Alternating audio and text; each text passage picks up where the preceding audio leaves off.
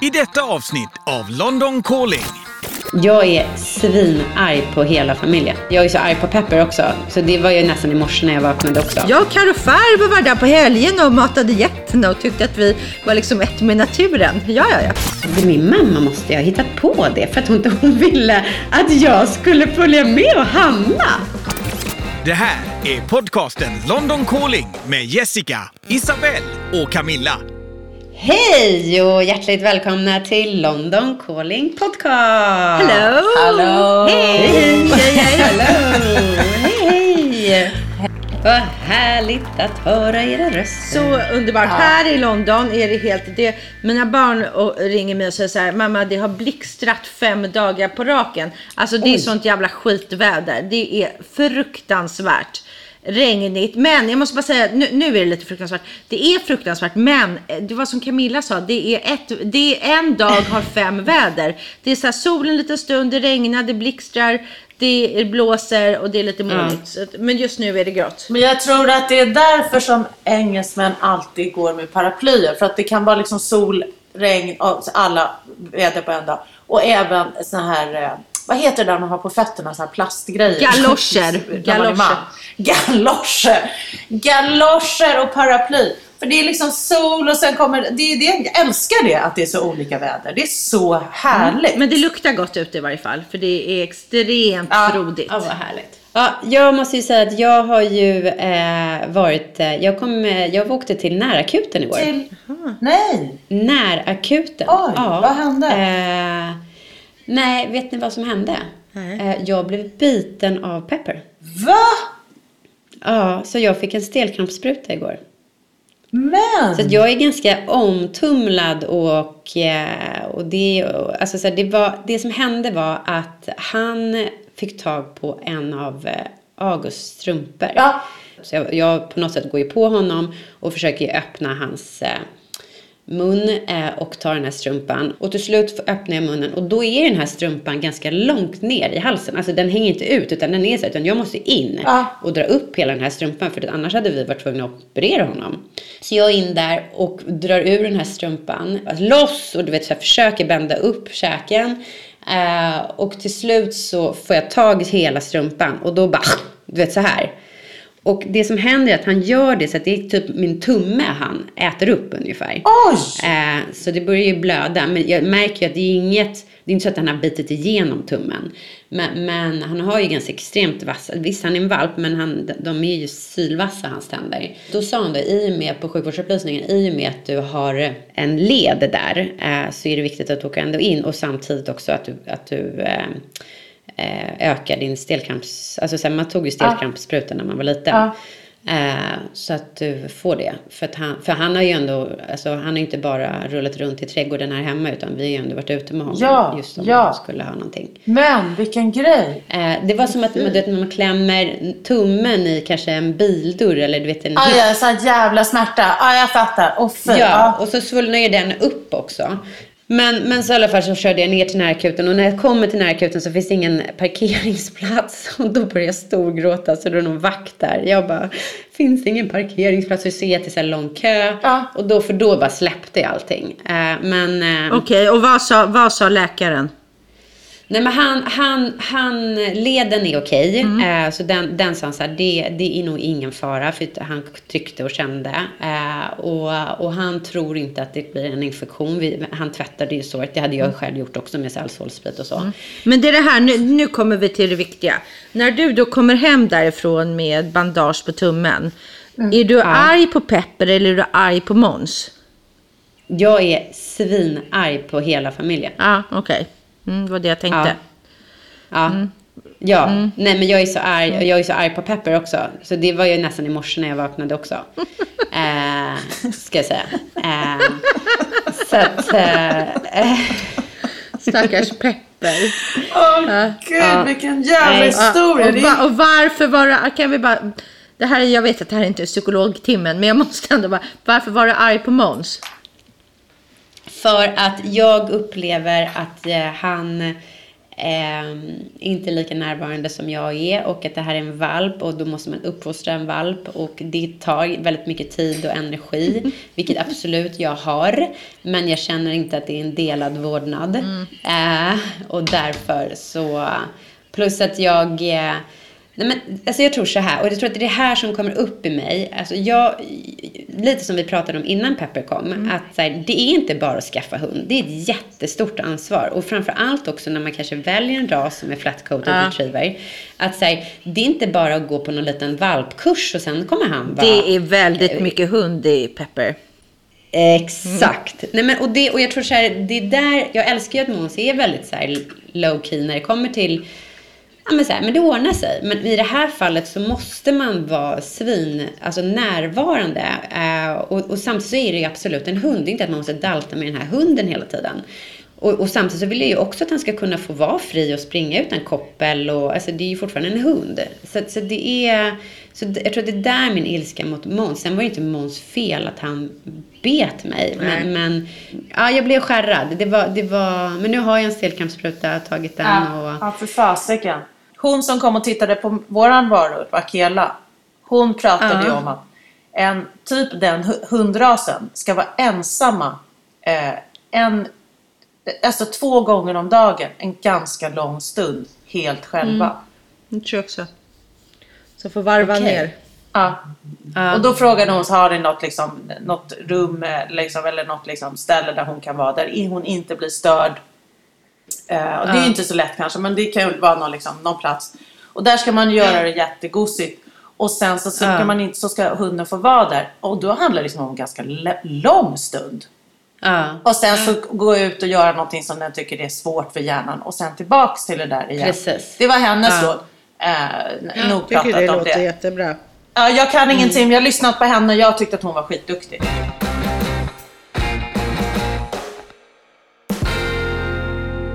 Har ni sett vad heter den nu igen? Den här dokumentären på SVT som heter De utvalda barnen. Solviken. Det är en Waldorf. Det var en Waldorfskola tror jag. Och sen, men så var det. Det var en Waldorfskola. Och sen så blev ju de jag tror inte att de fick ha benämningen det sen, efter allt som har skett där. Nej, har ni tittat på det? Solviken. Ja, alltså det är ju 3 delar. Jag har sett 2 delar. Ja, jag tror bara det är 2 delar som har kommit ut nu idag. Precis, det kommer en till i veckan. Ja. Jag tycker att det är... Okej, jag ska bara dra så här. Okej. Nu får ni inte döma mig på något sätt. Men så här. Nej. Ja, nej, men bara så här, jag måste bara få säga hur jag känner i det här. Att jag är uppvuxen i stan. Jag gick på typ så här, man skulle lära sig om naturen och skogen. På typ 4H-gård gick jag i Spiltan på mellan Styrmansgatan, Narvavägen, bakom Historiska museet och Linnégatan. Där lärde jag mig att få och sånt där. Och sen så gick jag till Humlegården. Det var det. Jag drömde. Ja, men man ska bara säga, Spiltan, det var ju när du gick på dagis. Det var inte när du gick i skolan. Absolut, när jag gick i skolan. Spiltan? Vadå? Gick till Spiltan och hängde där? Det var 4 H-gårdar. De hade både kaniner och getter. Jag och Karrofar var där på helgen och matade getterna och tyckte att vi var ett med naturen. Ja. Jag kommer ihåg ett Spiltan, där gick man och drack lite. Typ. Jo, men det var senare. Nu pratar jag om precis. När vi var så här, från att vi var typ 8 till 12. Sen när vi var 14-15, men då hängde vi i Spiltan och rökte. Absolut. Men, precis. Men du menar att din naturupplevelse var Spiltan och Humlan? Kanske Djurgården. Ja, kanske. Nej, men vad jag vill komma till, när jag såg den där dokumentären om barnen som lekte och hängde på den där gungan och de fick dansa omkring och de fick måla och de fick sjunga, jag tyckte bara att det var helt underbart. Elda, dra grenar. Jag tycker ju precis raka motsatsen. Alltså jag blev så berörd och så arg. Jag var som ett, nu känns det som att jag är ett åskmoln hela tiden, men ibland, jag var verkligen som Jessica. Åskmoln hemma.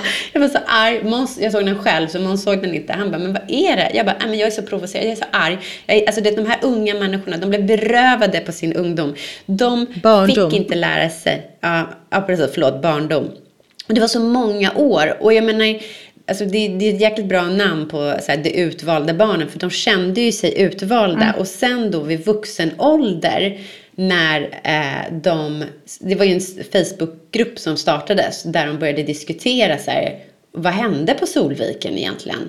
Och man vid vuxen ålder inser, för alltså, men vad fick vi utsättas för? Och jag menar att inte, alltså, för det är det jag tror att jag blev mest provocerad och arg över, det var ju att de inte fick lära sig att läsa och skriva och det har ju bara med att, jag menar det vet vi ju själva, så här, okej, vi ska lära oss ett språk vid vuxen ålder eller vi, så här, det är svårare än när man är 8 år till exempel. Ja, det är ju synd, förutom det. Det är ju klart att alla måste få möjligheten till att läsa och skriva. Men och jag skulle säga så här, jag är inte säker på att om det låg en Waldorfskola runt hörnet att jag skulle sätta mina barn där. Men det skulle du inte? Det vet jag faktiskt inte. Kanske vi skulle göra. Nej. Nu är barnen lite för gamla för Waldorfskola. Men jag måste säga att jag tycker personligen att det såg ut att vara ganska mysigt där. Mm. Jag tror på det till fullo, att få verkligen de här green shower och lära sig om hur hela ekosystemet funkar. Alltså i verkligheten och inte i humlan, om man säger. Men jag blev så arg och jag blev så ledsen och jag kände så mycket med så många som blev intervjuade. Nu känner inte jag någon. Jag tror att jag känner en som kan ha gått där, men jag har inte pratat med henne. Man måste bara säga en sak. Alla de här de intervjuade, bara för att tillägga, de flesta var faktiskt ganska normala också. Nej. Det verkade ju inte som någon riktigt har fått illa i livet som har gått där. Nu har de hittat någon Facebookgrupp där de har hittat varandra och kan prata om lite minnen. Ja, men om din skola skaffar en Facebookgrupp och någon börjar klaga på någon lärare eller du fattar, då kanske du också kommer på något och så gör man en dokumentär om det. Det är klart att det är lite konstigt, det tycker jag också. Men det verkar ju inte riktigt, det verkar ju också vara bra. Och vad tycker du, Camilla? Nej, men jag tänker på det där med att det är så att barn vill göra rätt. Att de jag tycker faktiskt att de här vuxna människorna beskriver så himla bra hur de som barn försöker göra rätt. Och här då i den här skolan så är det liksom rätt att man ska, precis som du säger Jessica, att man liksom ska rita på ett speciellt sätt, eller man ska röra sig på ett speciellt sätt, eller man ska vara modig. Alltså det här att barn vill göra rätt, vad det än är, att det är inbyggt. Camilla, Waldorfskolan är ju för dig. Ja, men jag vill ju sätta mina barn där. Nej, men jag kolla på den. Nej, men du, om du var liten, du hade ju varit bäst på allt där. Där hade de inte ens funderat på att du var dyslektiker. Nej. Du hade fått måla, du hade fått klättra, du hade fått riva dina grenar. Det är ändå så här, det här skedde, och hur de lurade myndigheterna när de kom för att kolla in skolan. Så här, nu får ni sitta med böcker. Alltså, så här, det är ju också så skevt. Och man då som barn bara acceptera det och tro att det är så. Och just den här läraren som blev dömd för misshandel och de åkte hela klassen för att titta på den rättegången och hur de dömer ut den här lilla pojken. Ja, men där har det ju blivit en sekt. Plötsligt har ju hela... Precis, det har blivit en sekt. Jag kanske skulle passa i en sekt. Ja. Starta en balans. Jag gör det. Det är klart att det är konstigt. Alltså jag menar ju inte att det är normalt. Och jag menar när de åkte hem till den där Märte, hon den här fröken som bodde med den här katten och eldade, och det var ju, hon visste väl fortfarande inte vad en tv eller en radio var. Så klart att det är lite annorlunda. Och jag menar inte att jag kan relatera till det. Det är skitkonstigt. Men jag tyckte ändå att det var lite mysigt där. Det där muminblåa huset. Ja, jag tyckte. Och den här konstiga Per. Han sa ju helt knäppa saker. Eftersom det inte går att ta bort skolan så kan man göra en skola och sen ta bort skolan. Dansa, sjung, måla, lek. Skit i det andra. Det kommer tillbaka av sig själv. Matte och geografi och rättstavning, det kan man lugnt spola i 25 år. Nu skulle man få se på fan. Men jag skrattade, jag var inte arg, jag skrattade. Och sen när de intervjuade hans son som var så arg på hela den där. Men alltså han hade ju så lite självinsikt som någon människa någonsin i hela livet. Han var ju helt nöjd. Han var så nöjd. allt var ju bra. Med tatueringar över hela kroppen. Ja. Var allmänt arg på livet och hatade allt. Jag kan ju nästan lova att de två inte är så bra kompisar. Ja, det tror inte jag heller. Det som också var så fint med, han heter Jasper. Att hans upplevelse var ju någonting fantastiskt. Alltså han hade ju blivit verkligen utvald och utvald. Han var ju det utvalda barnet. Alltså fröknarna blev så glada när de såg honom. Han var ju det fantastiska mönsterbarnet där. Och det var ju det som var så, alltså så här, att, för att jag menar, många gånger kanske när man gör en dokumentärserie eller vill skildra någonting så kanske det är just mycket av det negativa att man upplever. Men han har ju upplevt det positiva men inser ju att det är så många som då har ju precis haft raka motsatsen. Och det var det jag gillade också i det här, att det var inte att man märkte att han fick sig dåligt samvete eller beskyllde sig själv eller, utan det var väldigt... Jag tycker att det var väldigt så här, genuint. Man kände verkligen att han hade ett extremt starkt intresse för att lyfta upp två fördelar och nackdelar i det här. Ja, men fantastiskt sevärd dokumentär. Ja, fan vad bra gjort.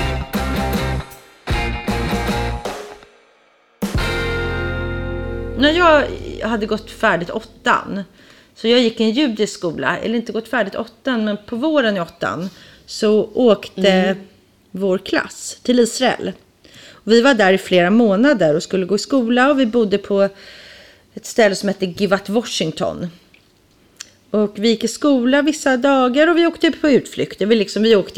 Vi var två klasser som gick då i liksom två parallellklasser, och vi åkte på den här resan. Och det är ju så här, det är min första gång jag är utan min familj en längre tid. Och självklart liksom den starkaste resa jag har gjort. Vi såg hela Israel, jag blev jättenär min familj i Israel som jag hade träffat många gånger men inte umgått så mycket med. På sommarlovet sedan, efter vi då hade gjort den här resan, det kanske var 2 månader, vi åkte runt hela Israel och vi bodde på skolan. Så bestämde jag mig för att stanna kvar i Israel under sommaren. Och då bodde jag hos min familj, och de bodde i en förort i Tel Aviv som heter Bat Yam. Men när du säger din familj, vilka är det då? Det är då på min pappas sida. Ja, och de här människorna var så himla snälla, och jag älskade varenda minut jag bodde i Israel. Alla var så generösa och snälla, tog med mig överallt, och jag hade massa sysslingar, och alla verkligen välkomnade mig så här varmt i familjen. Jag kände verkligen att jag var del utav dem. Det var min bästa sommar nog i hela mitt liv när jag fick den där. Ja. Sen kom jag hem. Till Sverige. Och då är min familj på landet. Och det var det här. Det här är egentligen ingenting. Men jag bara menar att jag klarade mig ganska väl själv. Jag var 15 år. Jag bodde själv i stan resten av veckorna jag var i Sverige. För jag orkade inte riktigt åka ut till landet. Jag tyckte inte att det var så kul där då. Nej. Och det fint, de lät väl dig vara där. Det var väl inget konstigt. Jag gjorde ju inget konstigt. Alltså, jag uppförde mig inte illa. Jag hade ju kanske någon tjejkompis som sov där ibland, men jag sov nog oftast ensam, och man träffade kompisar på dagarna och gjorde grejer. Och då kommer jag ihåg en dag, hade då köpt, innan jag åkte till Israel på våren, så hade jag köpt biljetter och gå och kolla på Michael Jackson på Stadion. Och jag hade liksom längtat efter det här hela sommaren. När jag var i Israel hade jag tänkt på att det här är liksom att snart när jag kommer hem till Sverige så ska vi gå på den här konserten. Och jag skulle gå med dig, Jessica. Kommer du ihåg det? Ja, jag kommer ihåg det. Och det var superfint väder. Och jag kommer att jag var själv i stan, och jag lånade så här en Kenzo-kjol. Liksom gick in i min mammas garderob som jag satte ett så här skärp runt för att den inte skulle ramla ner. Och så lånade jag en Malberg-väska med min mamma också från hennes garderob. Och så gick vi på den här konserten.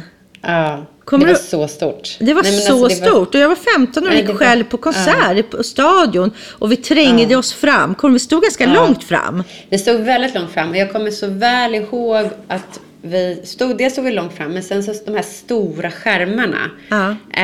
Jag minns verkligen att alltså när de så här zoomar upp mot hans ansikte, och hur än en gång hur berörd jag blir och så gråter. Ja, men vi stod och grät. När de spelade, han började sjunga Heal the World och alla barn kom ut på scenen, och då stod du och jag och grät där. Sommaren 92 på Stadion. Ja. Alltså, ja. Vilket otroligt underbart. Vilket fint minne. Vad sjukt fint.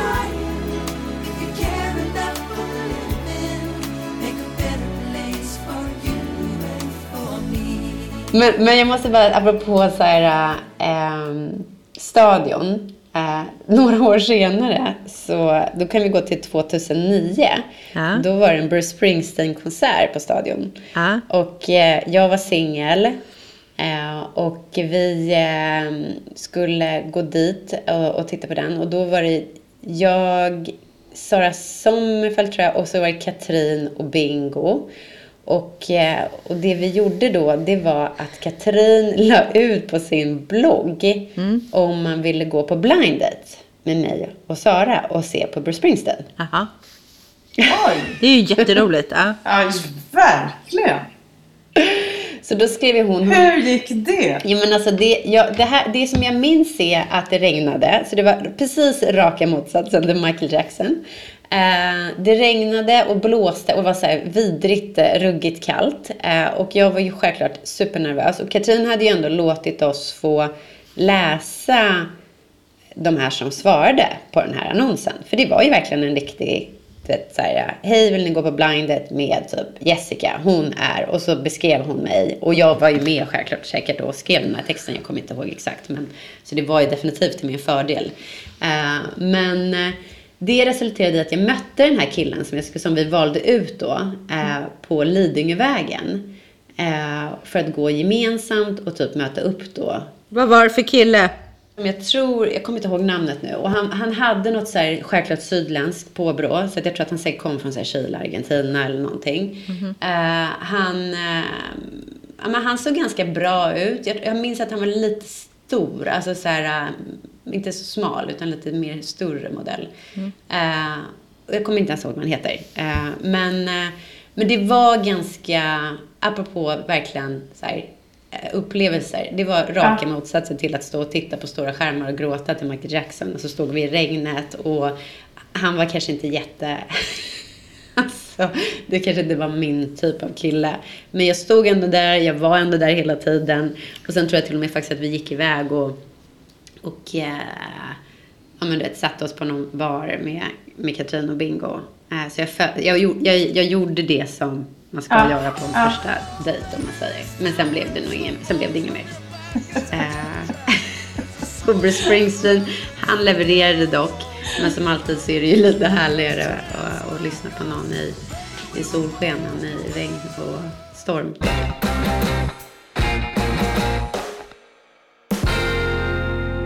Har ni tänkt så här, när man var liten och man växte upp, att det var vissa saker som just fortfarande är så extremt starka minnen från ens barndom. Så här med lukter och smaker. Och som man, och det, jag kan säga så att det är mycket, tror jag, som man har fört vidare till sina barn. Som man kanske hade när man var liten. Jag kan se vissa likheter med min mamma. Hur jag så städar och tvättar. Och, alltså vissa saker som jag kan känna igen. Kalle säger alltid till mig så här: du kommer bli precis som din mamma när du blir äldre. Och jag säger så här: nej, det kommer jag faktiskt inte bli. Men det är vissa saker som exempelvis här, som jag pratade om förra veckan, det här djupa nigandet som jag aldrig har tagit upp med mina barn. Men det är också andra saker som så här, ingick i min vardag som jag absolut inte har i mitt liv nu, som det var skönt att klippa. Eller jag inte förstår. Klippa, det var skönt att jag inte som mamma behövde göra de sakerna. Nej. Har ni haft något sånt som ni känner att er mamma gjorde eller pappa gjorde som ni inte har gjort med era barn? Ja, men det var en bra fråga. Och vad svårt att leverera det på en sekund. Det är ganska mycket som man tänker att man försöker som inte ska vara likadant. Ja. Och gud vad svårt, jag måste tänka. Kommer du på någonting på rak arm, Jessica? Nej, men jag tror att så här, jag är ju väldigt nöjd med min mamma, skulle jag säga, först och främst. Så att jag försöker ju mer kanske just att man är så här omhändertagande och sådär. Men det kan ju också slå bakut, att det blir lite, att man blir lite för mycket omhändertagande. Så det är väl lite där ibland att samtidigt som jag tycker att min mamma vågade ju släppa mig tidigt och göra saker. Men jag tror alltså så här, gud, det är verkligen svårt att hitta någonting. Jag kan dra några grejer bara för att men alltså jag kommer på något. Alltså först och främst så jag tror kanske var för att vi bodde, jag fick liksom inte ha så här öppet hus att jag fick ha kompisar som fick komma och gå hela tiden. För vi köpte mat för dagen i vår familj. Alltså sådär att om jag sa så här, men kan de följa med hem? Ja, men vi har inte middag för jag har bara köpt 4 kycklingfiléer på saluhallen. Alltså förstår du lite vad jag menar? Att jag kunde, det kunde liksom inte vara öppet så på det sättet. Nej. Och det tycker jag. Jag tycker mina barn, de kan vara 20 stycken som sover här varje natt. Inte skoltid, men annars jag bryr mig inte. Jag tycker alla, jag löser det. Och sen så... Det är väl det som är så här, som min men det måste jag bara säga, det måste jag ändå bara följa upp. För jag förstår dig där. Där var ju så här, mamma var ju dock ändå väldigt så att låta kompisar komma och gå och man kunde sova över. Men problemet var att jag hade en styvfar som jag tyckte det var jättejobbigt. Ja, men det var ju så i mitt hem också. Det är bara att jag inte vill säga det. Det var ju det. Om jag hade bott själv med mamma eller så hade det säkert varit en annan sak. Men det är klart att han var inte förtjust i mina vänner. Precis, och framförallt så kunde han ju klaga på mina vänner. Han kunde ju säga åt mina vänner, varför äter du inte med besticken? Både gaffel och kniv. Varför äter du bara med gaffeln? Alltså det var ju så pinsamt som man höll ju på, jag vet inte vad man skulle göra. Och det, jag håller med dig, för där är det ju, jag gör ju precis samma sak mot mina killar nu. Mm. Killar, ni, alltså vi bor ju så nära skolan också. Alltså, hellre att ni hänger här än att ni strosar runt. Nu är de fortfarande så små. Mm. Men jag säger ju alltid till hans kompisar... Mm. Framförallt August då, som de går lite mellan husen och så här, att ni är alltid välkomna att äta och stanna och sova här hur mycket ni vill varje dag. Alltså så här, det så att jag är precis där jag är som du också. Och det är väl för att vi båda kanske kände just den här känslan av att man inte kunde vara lika spontan eller ville ha kompisar hemma på samma sätt. Ja, men precis att det kändes olustigt på något sätt. Ja. Alltså om jag sa till mamma att jag ville vara hemma från skolan, då fick jag vara det direkt. Om jag sa, liksom, det var bara så, absolut. Det fanns aldrig några krav. Och det så har jag inte varit, utan mina barn, de gick till skolan. Där har jag varit helt annorlunda. Därför att jag tycker att jag fick, det var lite för lätt att smita. Men det är faktiskt någonting, jag förstår dig Camilla, men det är faktiskt någonting som jag också har tänkt ganska mycket på. Jag ville vara hemma från skolan hela tiden när jag var liten. Jag ville inte gå till skolan. Nej, absolut. Mm. Jag var hemma sjuk. Jag hade enorm frånvaro. Jag var jag älskade skolan. Det hade ju liksom inte riktigt med det att göra. Det var bara så här, i valet liksom, gå eller inte, så var det ganska lätt. Nej, jag struntar i det idag. Och då var det okej. Men vad gjorde du då? Nej, men alltså jag har ju alltid önskat att vara ensam. Jag är som tycker det är kul. Det är jättekonstigt egentligen. Så att jag var bara hemma och gick runt. Du strosade runt. Nej, men där tror jag är ganska... Alltså, just det här med vad man har för krav... utifrån när man själv växte upp. Min styvfar var ju stenhård. Han tyckte att var man duktig i skolan, då hade man i mitt fall då 5,0 i betyg, vilket jag absolut aldrig var i närheten utav. Så jag tror så här, för mig är det bara så här, går killarna till skolan, gör sina läxor och presterar så gott de kan. Men däremot Måns hade inga krav på sig, och han är ju då mer precis kanske som ni i det här fallet, att så här, att man ställer högre krav och förväntar sig. Det är klart att jag ser gärna att mina barn ska gå en universitetsutbildning, men väljer de en annan bana så det är helt okej för mig. Bara de väljer en bana som är okej. Men det jag ville säga om det där med att skolka, att det var också det där att jag alltid kände efter lite om jag hade ont i halsen eller på med termometern och elementet och alltså sådana konstigheter hela tiden, för jag bara ville vara hemma. Men mina barn, de har aldrig sagt det. Den enda gången de har varit hemma, det är när de är sjuka. Alltså det har aldrig varit frågan. Jag har inte en enda gång under deras skolgång att de har sagt så här, mamma får vi vara hemma idag? Aldrig. Nej. Det var alltså när jag kunde resa mig upp under skolan, alltså bara gå hem. Ja, det kunde jag säkert också göra. Jag var säker hem. Jag tänkte, men nu går jag hem. Det fanns jag har ändå inte lärt mig något idag. Men ändå på din fråga där, Bellan, så måste jag ändå gå tillbaka till att så här, jag hade ju en sån en moment när jag bodde i USA hos min storbrorsa i Texas, och han, då, nu pratar vi ju då att jag är ju säkert 23 vid den här tiden, ja, någon så här 23-24. Han är äldre, min storebror, och han är då gift och har också en dotter som är typ 3 år vid den här tiden, 2 eller 3 år, Gabriella. Och när jag bodde hos dem i USA, då pluggade jag på universitetet. Och det vi gjorde, vilket, alltså jag fick ju verkligen så här en liten familj när jag bodde hos dem, vilket var helt magiskt. Och det vi gjorde var att åka så här grocery shopping every Sunday. Och det tyckte jag var så härligt. Och deras, ni vet ju själv, de här Walmart och alltså de här som är så himla, de här butikerna som är så otroligt stora, där man köper ett cornflakespaket som ser ut som 10 cornflakespaket i Sverige ungefär. Alltså allt är väldigt. Så att när vi kommer in och gör vår grocery shopping, då är ju den här lilla flickan, alltså min brorsdotter Gabriella, hon är ju med. Och antingen så promenerade hon runt med oss, eller så satt hon i den här stora kundvagnen och du vet så här. Och så körde vi runt, och det fanns ju så mycket att titta på. Och då när jag går runt där så säger jag till min svägerska så här, jag bara, alltså vet du, i Sverige då finns ju inte så många så här stora butiker som det här. Men det här är också en åldersgräns. Att då får man inte vara under 15 år. Eller var det 13 eller något sånt där, säger jag. Hon bara tittar på mig, va? Varför då? Och när hon bara tittar på mig så jag bara, nej men gud. Min mamma måste jag ha hittat på det för att hon ville att jag skulle följa med och handla. Gud vad, jag tänkte jag säga, va? Det har jag aldrig vetat.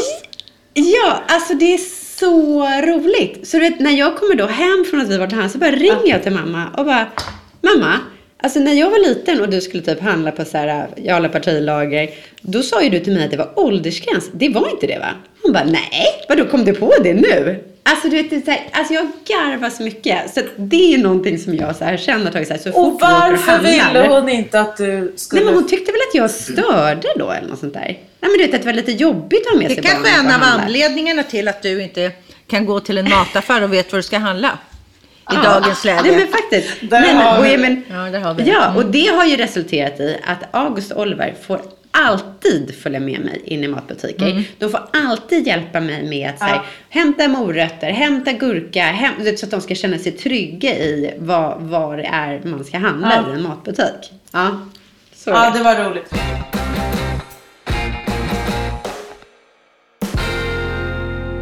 Men jag också ihåg en annan sak som ingick i min barndom. Det var fiskbullar i hummersås. Det har mina barn aldrig ätit. Nej, det skulle jag aldrig äta. Det gjorde min mamma alltid till mig när jag var liten. Hon köpte så här Abbas fiskbullar, la i en så här kastrull och kokade runt. Och kokade ris, hon var inte så bra på att koka ris heller. Det var lite vattnigt och lite hårt liksom. Och sen så hon hatar. Men det är ganska nyttigt, fiskbullar. Jag tror det är fiskbullar. Jag tror att det är jättebra säkert, men det är så äckligt. Det tror jag absolut. Det är ganska rent och fint.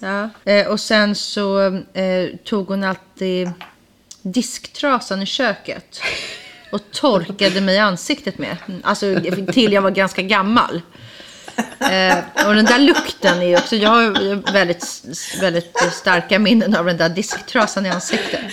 Alltså stackars dig. Men att slicka på tummen och ta bort något i barnens ansikte, det är... Ja, det är äckligt. Men det kan jag ju faktiskt fortfarande göra om jag ser att August har så här mjölkmustasch typ. Precis när vi ser till skolan så kan jag göra det. Men jag vet, det är ju skitäckligt. Och sen så fick jag en dessert hemma när jag var liten som är det äckligaste jag vet fortfarande. Jag tyckte att det var äckligt när jag var liten också. Men vi åt ju inte så jättemycket så här sötsaker och sånt hemma i min familj. Jag tycker alltid mamma gick på Viktväktarna eller något sånt där. Jo, men alltså hon gick ju ibland till Tösse och köpte någon liten så här lussebullebit eller enko. Alltså vi fick ju så här goda grejer med lite med på helgerna. Men det var ju liksom inte så här överdåd. Nej. Men det vi fick någon gång i veckan efter maten som dessert var en sån här äcklig Jackis chokladpudding. Det är det äckligaste som finns. Vet ni, en sån här dallrig som man äter. Ja, fruktansvärt. Ja, det är äckligt. Ja, fruktansvärt. Men man kommer inte ihåg, apropå efter, det var så här, man fick så här ananas i burk ju. Ja, det fick jag också. Det var ju för sig lite godare. Det var ju väldigt populärt. Ja, men det var ju faktiskt lite gott. Det är jättegott. Och fruktsalladen i konservburk också. Ja, precis, exakt. Men apropå mat, vi åt, mamma kunde göra mycket vad heter det, så här falukorv i ugn, du vet, med så här, jag tror att det var ost och senap och sådär på, va, alltså, och tomat, det smälte, tomat. Ja, precis, man skar upp den där, va? Gjorde man inte det? Och så hällde, och så kokt potatis. Men det som du sa, det var mycket ris, men också mycket ris. Vi åt också mycket ris. Vi äter nästan aldrig ris hemma. Men ja, och sen så den här äckliga, apropå efterrätter också, gud, som smakar så här citronaktigt. Som man vispade typ. Citronformage. Ja, exakt, formage. Det var det jag ville säga. Isabelle lägger en lä. Ja, verkligen. Så äckligt. Nej, men det fanns en annan sak som jag tänkt på, som jag tror jag har gjort annorlunda. Det var också hur man åt. Vi satt liksom runt bordet, familjen. Det var, jag hade otroligt svårt för det. Så att när mina barn har växt upp så har jag mer varit att jag ställer fram maten i buffé och så får man äta lite när man vill och lite hur man vill. Det är liksom inte så här, familjen satt inte alltid, vi sitter inte, nu är de stora så jag tycker inte de hemma längre, men att det var så här lite, det var lite mer flytande, ställde upp mat, man kom lite och gick som man ville, man fick äta lite vad man ville. Jag vet, det är jättekonstigt. Det låter ju helt fruktansvärt. Ja, men jag förstår det. Ja. Ja, jag vill absolut att man sitter vid bordet och äter och pratar om det. Där kommer ju säkert mina barn göra annorlunda igen.